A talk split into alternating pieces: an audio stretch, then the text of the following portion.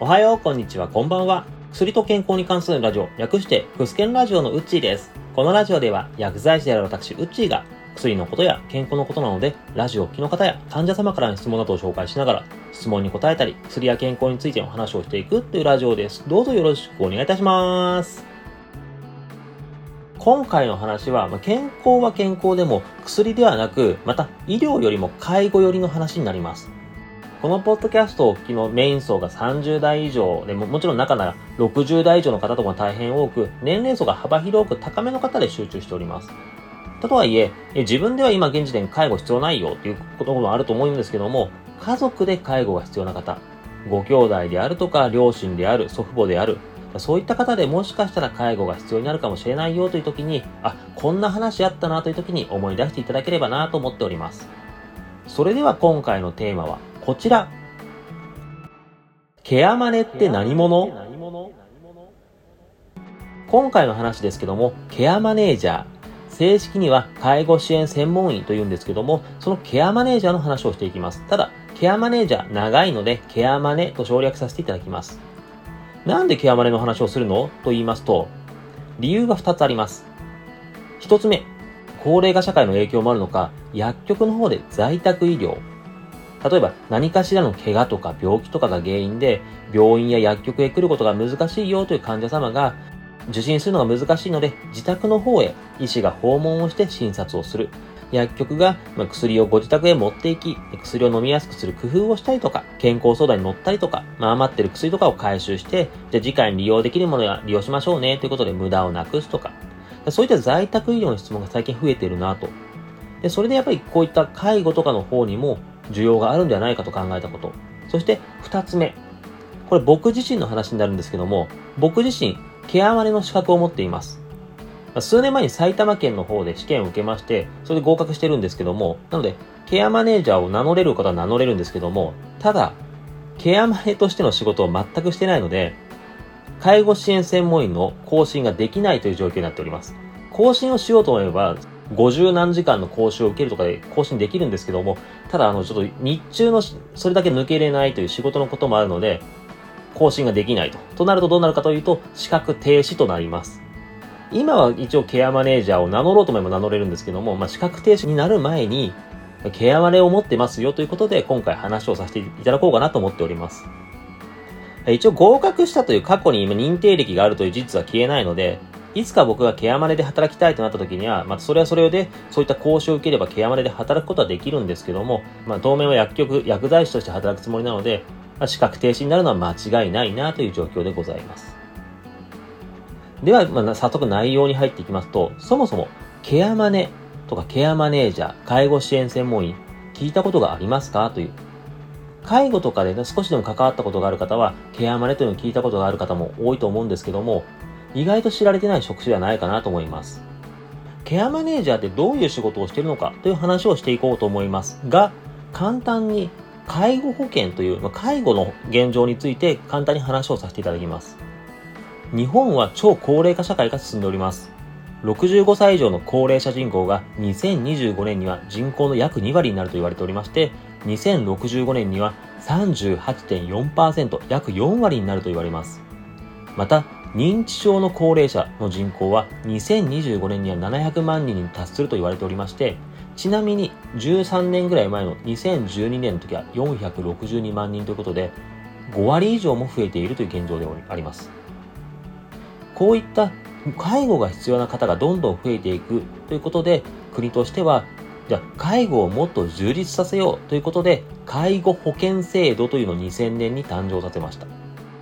介護保険制度、要は介護保険を使うことで、いろんな、例えばヘルパーさんのサポートを受けるとか、デイサービスに行くとか、そういったサポートを受けられるんですけども、これ2000年に誕生した。じゃあ、その前ってどうしてたかと言いますと、介護保険制度の前には、老人福祉制度というものがありました。これは市町村が窓口となりまして、地域の介護が必要な方にサービスを与えましょうという制度でした。でもこれ、問題点がありました。ザ・お役所仕事融通が効かない、競争原理が働かないというデメリットがありました。例えばの具体例を挙げています。まずその1、85歳の母親の介護をする A さん、過去57歳が市役所へ相談に来ました。家族の介護疲れで休む時間が欲しい。少し自由な時間が欲しいな。その85歳の母親をデイサービスとかで、まあそういった時間を増やせればな、自分の時間ができるな、ということで市役所へ相談に行きました。市役所の回答。デイサービスよりもヘルパーさん派遣の方が簡単な手続きですよ。家事の負担減らせるので、それで時間作ってくださいよ。楽してくださいね。というふうに市役所から回答を受けたと。A さんの心の声では、いや、これなら結局ヘルパーさんが来たとしても、ヘルパーさんがいる時間は家にいなきゃだよね。そうすると自由な時間が取れないよ。また、老人福祉制度の問題点の具体例その2。認知症の B さん84歳と寝たきりである C さん88歳。この B さん、C さんのそれぞれ別の家族なんですけども、市役所へヘルパーさんの派遣依頼に来ました。で、市役所は、あ、B さんの家族と C さんの家族からヘルパーさんの依頼来てるな。あ、B さんも C さんも住所近いな。これなら、〇〇訪問介護さんへ2人とも依頼しちゃおう。で、〇〇訪問介護としては、あ、市役所から依頼が来たよ、という。じゃ C さんと B さん、まあ、とりあえず2人とも買い物して、同じような食事作ればいいよね。これ問題ですよね。本来であれば、認知症の人、例えば徘徊するような方では徘徊注意のケアをしなきゃいけない。寝たきりの人であれば食べやすい工夫をするとか、そういった努力をしなきゃいけない。他にも寝たきりの方であれば寝たきりですと褥瘡というのができてしまうので、その褥瘡ができないように体勢を変えなきゃいけない。そういったのが必要になってきますよね。でも、この訪問介護さんでは B さんも C さんも同じようなサービスをしました。なぜかというと、市町村からの委託であって、言ってしまえば、きちんとした対応しなくても仕事が減ることはない。市町村から委託で仕事をもらい続けるので。そういうことで競争原理が働かないという問題点がありました。このように融通も引かないし競争原理も働かないということでは、このままでは介護が問題があるということで、このままの老人福祉制度を変えようということで、介護保険サービスというのが誕生しました。この介護保険というのは、例えば皆様介護保険で単位というのをもらいます。例えば、要介護1という方であれば、例えば1万何千単位。要介護5という、まあ、重めの方であれば3万何千単位というふうに、この人によって介護がどれだけ必要かによって、その点数の差をつけようという。で、例えばこの点数で、じゃあヘルパーさんをどれだけの時間頼むには、じゃあ1000単位使いましょうね。デイサービスではこれぐらいの時間で、やっぱり1000単位、2000単位使っていきましょうね。ということで、この単位というのを使うことでサービスを受けられます。そして、介護がどれだけ必要かによって、このもらえる単位に差をつけることで、介護が必要な方にはより多くのサービスを利用してもらおうというのが介護保険制度でございます。そして、この単位、自分自身、まあ、家族とかで相談して、自分で自由にサービスを選択してもらいます。例えば、先ほどの例で言えば、A さんの家族であれば、じゃあこの単位をデイサービスに使おうとか。で、B さんや C さんの家族であれば、じゃあヘルパーを頼みたいけども、例えば B さんの家であれば、認知症に強いヘルパーさんを頼もう。C さんであれば寝たきりに強いヘルパーさんを頼もうというふうに自由に選べます。このように競争原理を働かせることでサービスを充実させようというのが介護保険制度のメリットでございます。介護保険制度、すごいいい制度だとなるんですけども、でもここで問題があります。いきなりこんな単位というか数字、あなたは1万何千単位ですねとか、これもらっても、え、どう利用したらいいの自分でヘルパーさんとかを全部探さなきゃいけないの。でも、どのヘルパーさんがいい？とか自分でわからないよ。施設にはそもそもどうやってお願いすればいいの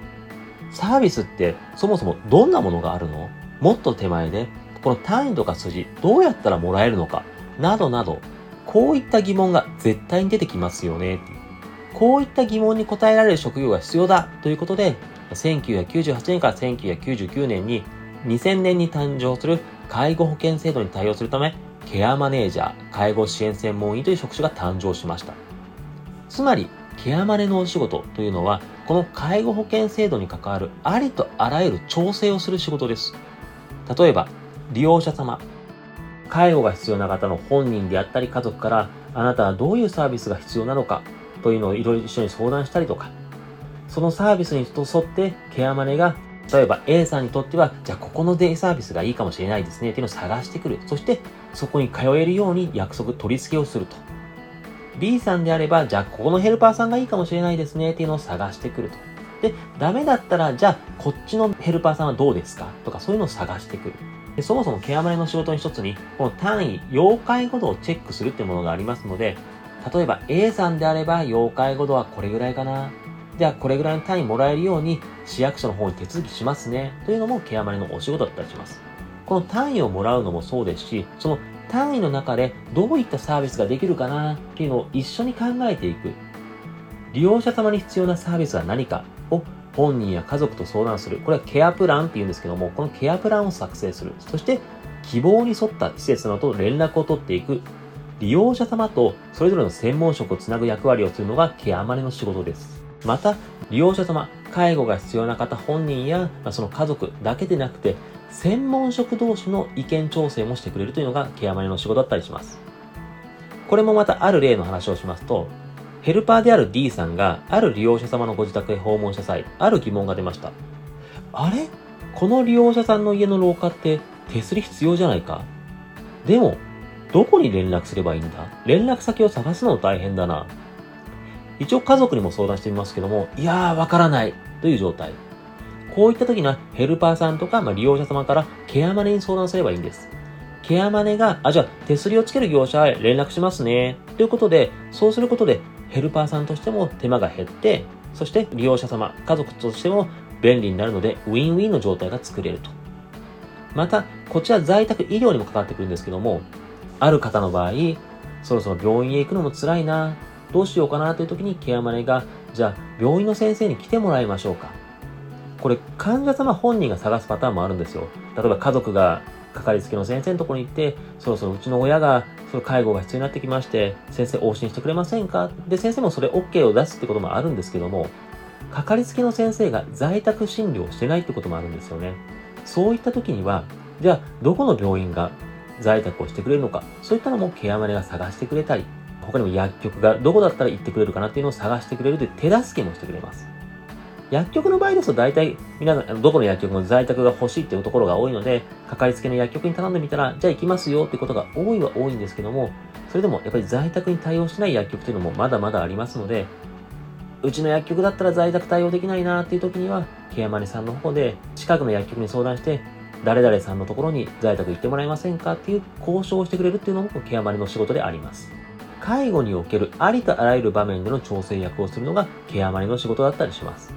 なので、今自分では必要ない。でも、家族のこととかを考えたとき、介護が必要かなというときには、ケアマネージャーさんが相談役を担ってくれる、そのことを覚えていただけるといいかなと思います。ただ、ケアマネに相談だと言っても、そもそもケアマネを探すのもわからないよ。そして、ケアマネさんに頼れるのかどうかもわからないという、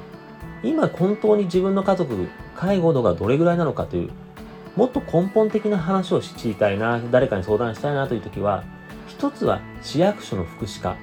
市役所の福祉課であれば、ありとあらゆる情報がありますので、まあ、例えば、じゃあどこどこに相談しに行ってみてくださいねといったアドバイスをもらえたりもします。そしてもう一箇所、各地域にある地域包括支援センターというところがあります。ここはまさに地域で介護がそもそも必要になりそうな方のための窓口になってくれます。なので、そもそもで家族に介護がそろそろ必要なのかどうか、その相談をしたいという時には、地域包括支援センターなどに行ってみるのをお勧めしております。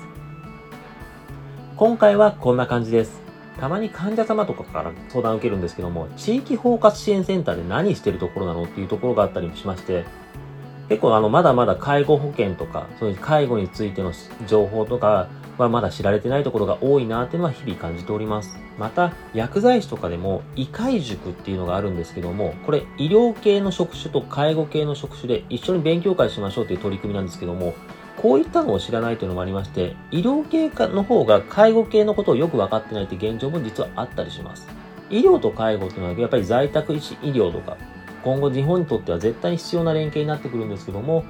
まだまだ甘いところがあるんだなっていうのが現状だったりします。もしリスナーの方でも医療系とか介護系とかで何か気になることなどあれば、いつでもご連絡お待ちしております。今回も最後までお聴きいただきまして誠にありがとうございました。また次回も聴いていただけると大変嬉しいです。それではまたお会いしましょう。